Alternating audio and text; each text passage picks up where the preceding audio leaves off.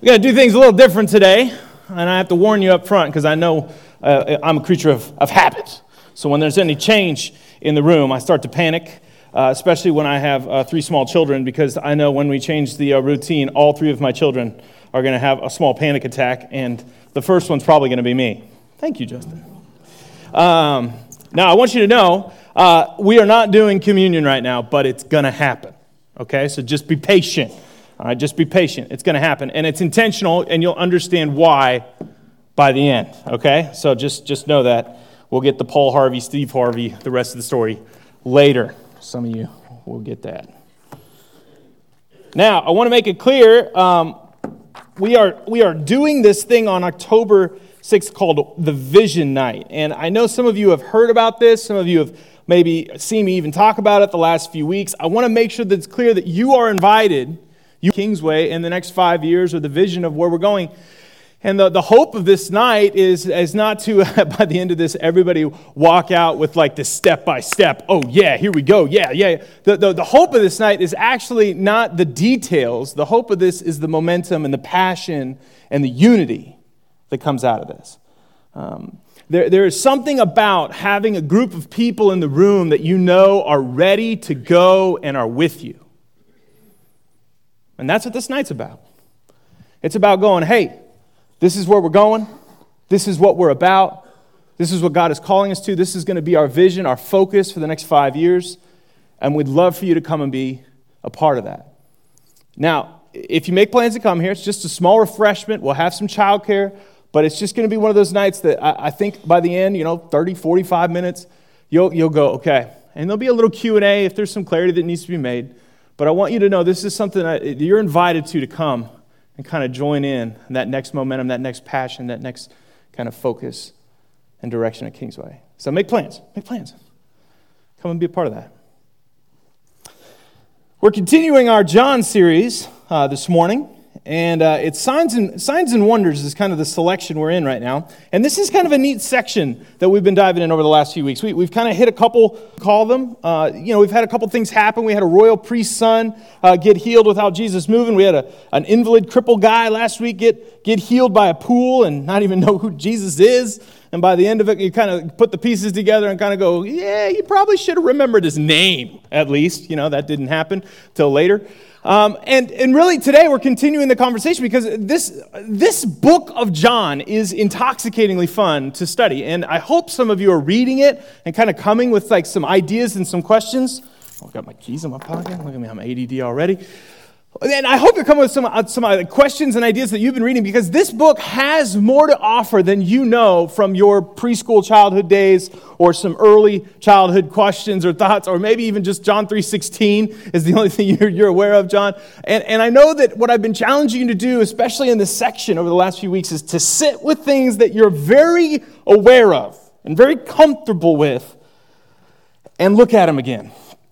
Make sure that you're not ignoring them. Make sure that you're not just brushing by it because you've held it a thousand times. Um, and, and I know for some of you, this has been really, really, really good. I, I've had some really good feedback because what God is doing is you're seeing that his word is deeper. It's deeper than just that one perspective that you had ten years ago or five years ago or forty years ago. And that he's not done with you. And that he's still working in your life. And, and he wants to continue to bring fullness to you. And and today's story, I'll just be honest, it, it's one of those like, like you've heard this a thousand times. Like even if you didn't grow up in church, you, you're very aware that Jesus fed five thousand people with some fish and bread. All right, you're very aware that that happened. And so even when I say that, like you're immediately like, duh, like, you know, like, okay, here we go. And and maybe, I know, maybe that's an over-exaggeration, but some of you are like, okay, cool, so I can like half pay attention. And I don't want you to do that. I don't want you to do that. So I'm going to start with math, okay? And some of you are like, that doesn't help, all right? But that's okay. I, I want to I want to teach you something about math, and this is just an open illustration. So how many of you guys use math that you learned in school in your daily life? Kids, don't look. Don't look. All right, this is going to be very discouraging. How many of you guys have never used algebra outside of like eighth or ninth grade? Raise your hand. Okay, yeah, all right. We're just getting depressing already, all right. Now, here's here's the crazy thing about math, is most of us recognize, if we, we have any kind of brain, that math is not necessarily fully translating into every career, all right? If you're a farmer or a welder, there's some ratio stuff, you know, that you need to know, all right? There's some certain math that you need to be aware of, but we're not, like, dividing decibels on the regular, you know, and we're not finding the roots of anything crazy and dividing that root by apples with Johnny and Jim, who came with four, you know what I'm saying? Like, we're not doing any of that stuff. But what I want to tell you is math is not about the details. Math is about something greater, and maybe this is something new for you neurologically, but math is about problem solving. There's a ton of research that's been done on this. Math is actually a neuroscience way of teaching you how to problem solve. It has nothing to do with the numbers. It has everything with doing what you're hoping you'll be able to do later in a business decision with math. You have to take certain things, certain principles, certain information, and you have to make accurate assessments, and you can't know the answer at the beginning, and you have to do work to get to the answer. And math literally programs your brain to learn how to do that at a high level because it's challenging. You start with something, you have no idea what it is, and by the end you come up with an answer, and it trains your brain on how to do that. That's why math is so important from a young age to, a, to, to when you graduate in high school, because all along that your brain is growing exponentially, and it needs this part to be developed in the background. So anytime your kid complains, or anytime you complain, just look at him and go, look, it, you're going to need some problem-solving skills. I've seen you in real life. This is good practice, all right? You need some street sense. You need some common sense. We're going to start with math, all right? Because that's what math does. All right, if you leave with nothing else today, you've at least learned why math is important. Now, why in the world would I take the time to explain math and help you understand why it's important neurologically? Because I don't think feeding the five thousand is about the numbers. I don't think it's about the numbers. And and I know for a lot of us, you're like, come on, how can it not be about the numbers? I mean, five thousand people, that's a lot of people to just be like, woo, yeah, we got it all. I mean, just think about this room alone. If I walked up here with a pack of crackers and everybody left with their own pack of crackers and I did just had one, like you guys would be like, that's crazy math. But maybe it's about what's really going on behind the scenes and what's really being taught to the heart about a larger problem. With that, let's jump into chapter six. Sometime after this, this is after he just got done laying out why he is in abundance because his grace and power and sovereignty is for sure. It's one of the largest red letter sections. You can go back and read it if you want. And this is John putting the next bullet for you to pause and look at. And sometime after this, Jesus crossed to the far shore of the Sea of Galilee. That is the Sea of Tiberias. Now, the cool thing about the details in this is that the people that read this originally would know exactly where that's at. You and I don't. Let's just imagine it's Lake of the Ozark, so you know, oh, oh okay, it's Lake of the Ozark. That's where that's at. That's what its point. It, you know, it's distracting for us, but it was helpful and detail-oriented for them. Make sense? It's a real place. And a great crowd of people followed him because they knew he was the Son of God, and they were amazed. No, wait, no. Because they saw the signs he had performed by healing the sick. Motives are important here. And then Jesus went up on a mountainside and sat down with his disciples. The Jewish Passover festival was near. Now, this is important because I told you over the next four chapters, John is going to go after these four large Jewish kind of festivals. And the first one we talked about was the Sabbath. This is going to be about the Passover. Keep that in mind. When Jesus looked up and saw a great crowd coming towards him, he said to Philip, wouldn't you like to be Philip in this scenario? Just watch this. He just turns to you, you know, large crowd, all right? Where shall we buy bread for these people to eat? Philip's like, oh, snaps. And then we get the real nuts to the bolts of that question. He asked this only to do. Don't you hate when the teacher asks the question he already knows the answer to and he's waiting for you to get it? Well, it's the answer. Huh? Huh? And it's Jesus. Yeah. Yeah, some of you are like, I feel like Philip all the time, right? This is me, I'm Philip. That's it. Yep. Huh, Philip's got an answer, though. All right, Philip's got an answer. Might deflect a little, but we'll see. Philip answered him, it would take more than a half a year's wages to buy enough bread for each one to have a bite. Jesus, I got one pack of crackers, right? Like, what are we going to do? Another of his disciples, Andrew, Simon Peter's brother, details again are about the importance of being able to backtrack this. It's pretty cool. Here is a boy with five small barley loaves and two small fish. But how far will this go? And I love just like the, the dramatic version of this. Among so many. Right? Like he's just presenting this as this wise person that at least has something to offer more than Philip, who has evidently no money. Right? So Jesus responds. Have the people sit down. And I love this little little thing in here when you know that Jesus is going to be talking about He's the good shepherd. Just a little later. It's just a cool little paraphrase here. There was plenty of grass in that place. This is a desert land, all right? So when this is, I have to sit on a rock. Well, that's nice. It's kind of picked out for us. And they sat down, and there's about five thousand men were there. It's a very important key. We're going to get back to that in a second because the only people they valued in this time were men. They had a lot of work to do, all right? So we'll get back to it. Jesus then took the loaves and... This is key. He gave thanks. Wasn't even close to what he needed, but he still recognized it would be more than he had before. More than he would have without it. And then he distributed it to the ones that are seated as they wanted. And he did the same with the fish. And when they all eaten enough, uh, I don't know how much that is. You know, enough to eat, but this is a time period when, you know, food is food is more for survival than it is for pleasure, if that makes sense. So if they get food in front of them and it's free, it's even more, like free pizza around here, you know what I'm saying? Like, free pizza tastes better than any pizza, right? It just does. I don't know how it works. This is t- ten times, thousand times that. Like, free food in a time where you're literally working to feed yourself is seen as even a greater gift. And he said to the disciples after this, gather the pieces that are left over. Whoa, whoa, whoa. What? I'm sorry. Can you imagine that instruction? They're passing, uh, dude, we started with five and two, two. I'm sorry. What?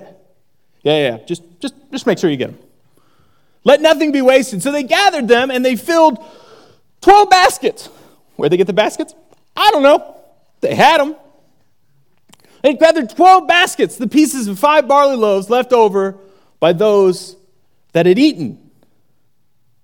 And after the people saw this, I wonder how long it took. You know, can we just talk about that for a second? How long did it take before they realized it was a miracle? Like, are they looking for the wagon? Are they looking for, like, the giant source of this? Or are they just kind of like, hey, there's like a stream of bread flowing from somewhere up there. And I have no... Is there a cave? Like, where, where is this coming from? But once they, once they saw it was the sign Jesus performed, they began to say, surely this is the prophet who has come into the world.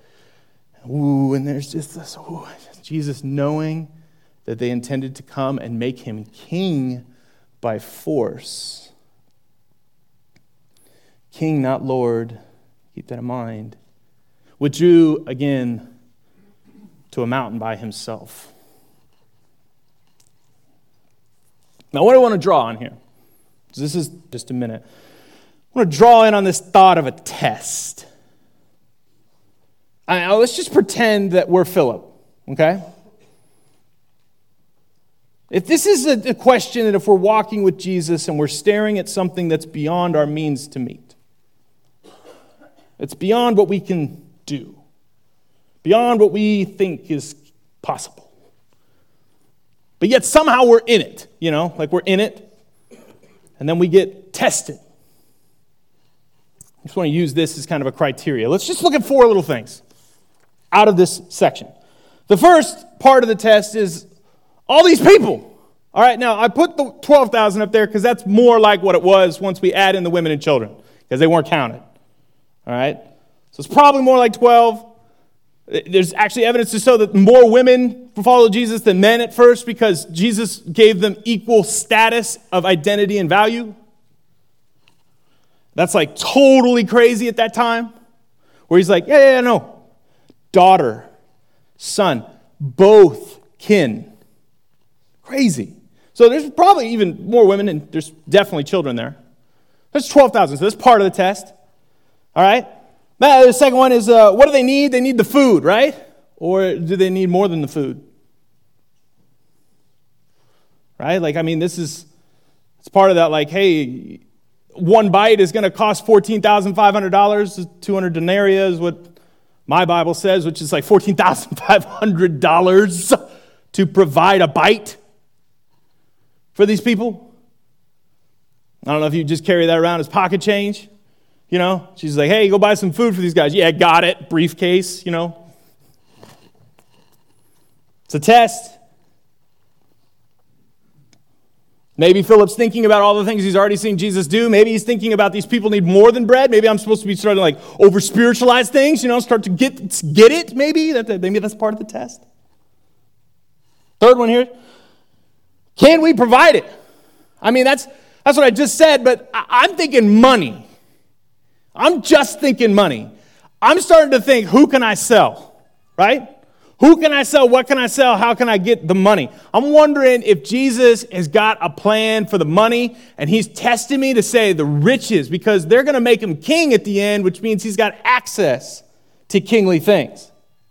So he's starting to think, maybe this is a business decision. Maybe this is an opportunity where we go to everybody in the crowd and we say this, okay, we need two denarii from everybody, right? You start asking for that, by the end of it, you're like, Jesus, look what I did. That's, maybe that's part of the test. It's a big one. Will they believe? Whew. Maybe that's a part of this test. I mean, we know now with the sight of the end of chapter twenty-one that that's why John's recording this, why Jesus is obviously bringing about this for belief, but who they believe in is this guy named Elisha. That's the guy that in Kings, uh, Second Kings chapter four provided one hundred people with twenty loaves of barley. And he did a kind of a similar thing for one hundred people. And so when it says at the end, like, hey, he he's a prophet, come, like they're assuming he's like Elisha, that he's doing something amazing and that God's with him. But they don't see him as Messiah. I'd be different. Let me give you a thought of how maybe some of our answers might sound, but not be completely fulfilling to this test. All right? Jesus asks you for some things in your life, and you ask for God's involvement in them, but miss the fullness of the provision. I'd love for you to be a part of this five thousand problem, but don't see the fullness in what really Jesus is offering. Just get a couple bites and a full belly at the. Maybe your answer would sound more like this. Uh, you ask God to play a role, but you, meanwhile, remain the main character.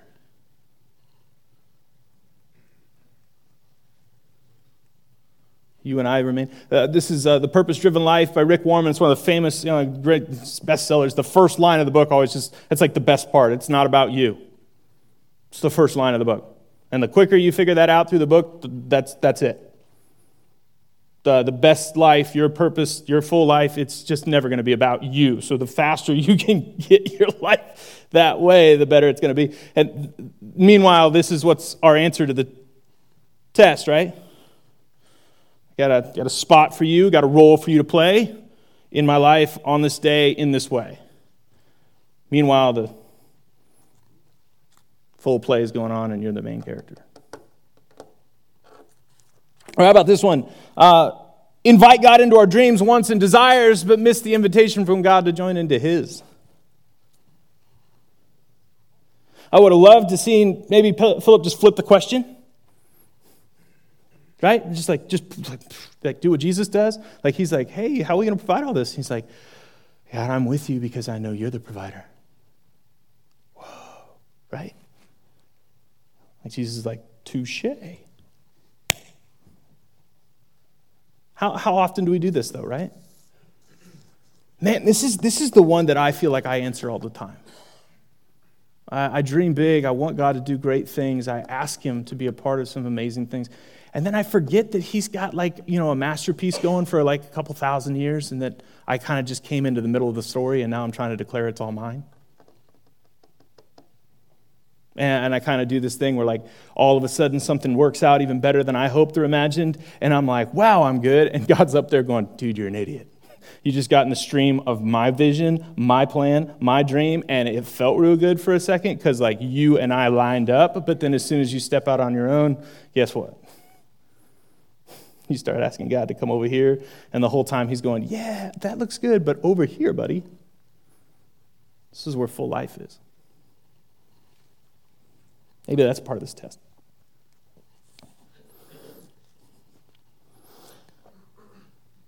Now, we're going to skip over next week's sermon, so you have to give me grace here because next week's sermon is really good, and you will not want to miss it. If you have ever been scared, fearful, or worried about overwhelming circumstances in your life, next week's for you. It's just for you. But Jesus gives us the answer to the test, and it's no different than what we've heard before, but it's very specific. He drives a group of people to never follow Jesus again. Terrifying. Because Jesus is going to lay out in the end of chapter six exactly why he's using bread and exactly why he's putting them in a green place and exactly why he's standing in front of them with extra, abundance, more than they need, coming from nowhere else, no other source than from him. John chapter six, verse thirty-two through thirty-six, this is what Jesus says, talking about this miracle. Very truly, I tell you, it's not Moses who has given you the bread from heaven, talking about the Israelites wandering in the desert in Exodus, manna. But it is my Father who gives you the true bread from heaven. For the bread of God is the bread that comes down from heaven and gives life to the world. Sir, they said, give us this bread. Then Jesus declared, I am the bread of life. Whoever comes to me will never go hungry. Whoever believes in me will never be thirsty. But as I told you, you have seen, and you still do not believe. Oh. You feel that? You feel the weight of that? These guys are on the edge of their seats. They are waiting for the secret code handshake answer, right? I am in. Let's do this. Let's go. What is it? And Jesus is like, I am. Now, what's even crazier than this, I could take you back to when the law, the Ten Commandments are given, but I could take you back to even before that when Moses is in front of a burning bush and he's going to Pharaoh to get the people free, and God gives him a name. You remember what the name is? And Moses is like, hey, who should I tell Pharaoh is, is telling you, you know, to, to let them? And he's like, I am. Moses is like, I'm sorry, you didn't finish the sentence. And to finish that, I got the I am part, but then our connection broke. You know, FaceTime kind of stuttered. I need you to say it again. And he's like, no, no, no, that's it. I am. I am the I am. All that's ever existed, all that will be, all that is in life, all that is in this world, all that is in you and me. I am the sovereign. I am God. I am. And what he's connecting in this text is he's saying, we like to we like to think that because bread comes from grain that we crushed and that we made, that you made it. You like to think of the life. And Jesus is going, you got it all wrong.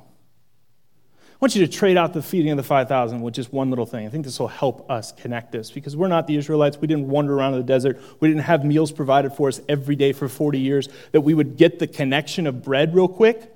Like we're like, oh yeah, bread, that sounds delicious for lunch, along with a thousand other things that I have access to. No, no, no, this is like much bigger than that. So let's just use a different one. You ready? five thousand people are on the edge of Mars, and they're standing without anything covering them, and they have no oxygen to breathe.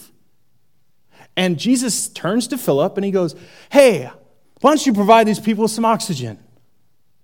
And Philip goes, I don't have time to fly back to earth, package that all up, and then get back here, Jesus, before everyone's dead. And Jesus is like, you silly little man. Why don't you ask the one that created it, who's standing right next to you, that could in an instant, boom, breathe. And our lungs would be filled. No oxygen would exist out here, but all of a sudden, for some crazy way, the pressure equalizes. Everything's fine. And we can breathe in an environment that we were never let, meant to survive in. But life is there. I am that life. Get it now? But you know, they don't believe. They're missing it. So he says it one more time at the end of this section. And anytime he says very truly, all right, you see that in the John. You need to focus in when Jesus says that, because he's basically saying true, true. All right, this is true, true. Not just true, very true. True, true. Jesus said to them, very truly I tell you, unless you eat of the flesh of the Son of Man and drink his blood, you have no life in you. Whoever eats my flesh and drinks my blood has eternal life, and I will raise them up at the last day. My flesh is real food. My blood is real drink. Whoever eats my flesh and drinks my blood remains in me, and I in them. Just as the Father, living Father, has sent me, I live because of the Father. So the one who feeds on me will live because of me. This is the bread that came down from heaven. Your ancestors ate manna and died, but whoever feeds on the bread will live forever. You feel the weight of this all of a sudden? This is an attack. This is a provision. This is a prophetic word on the Passover.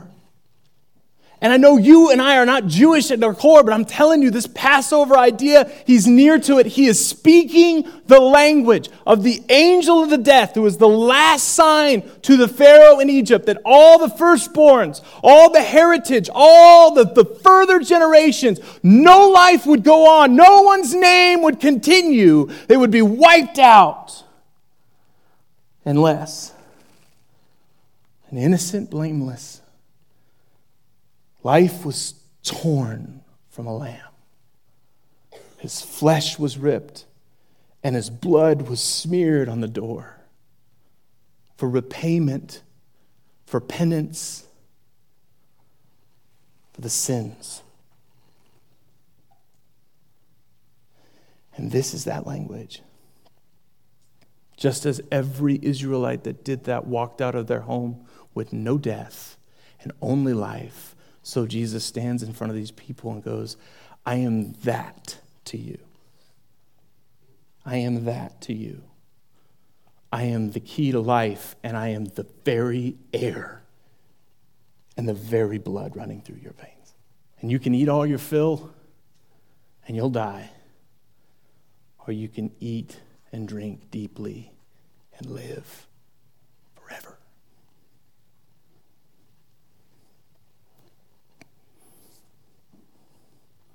So here's the real test answer. No one asked for bread and miss full life.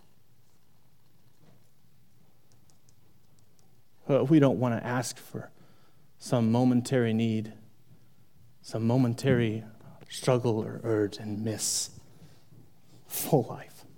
We don't want to do it. So now we're going to take communion. You know why we're going to take communion? Because this is what it's all about. When you take that piece of bread and you take that juice, you are literally saying, air, life itself, provided by my Savior. Body broken on the cross, blood spread like an innocent lamb, the gates of heaven are now open to me. The mercy flows from my Savior, not a prophet, not a wise teacher, but a God who came to give everything so that you and I could live. So when you take this bread this morning, breathe deeply, breathe deeply. When you drink of this cup, remember the cost that is that breath. And at the end, surrender. Not to your desires or hungers or pains. Surrender to the grace that is the new breath of life, the new salvation, the new hope, and the full life that is offered to you through Jesus, your Savior.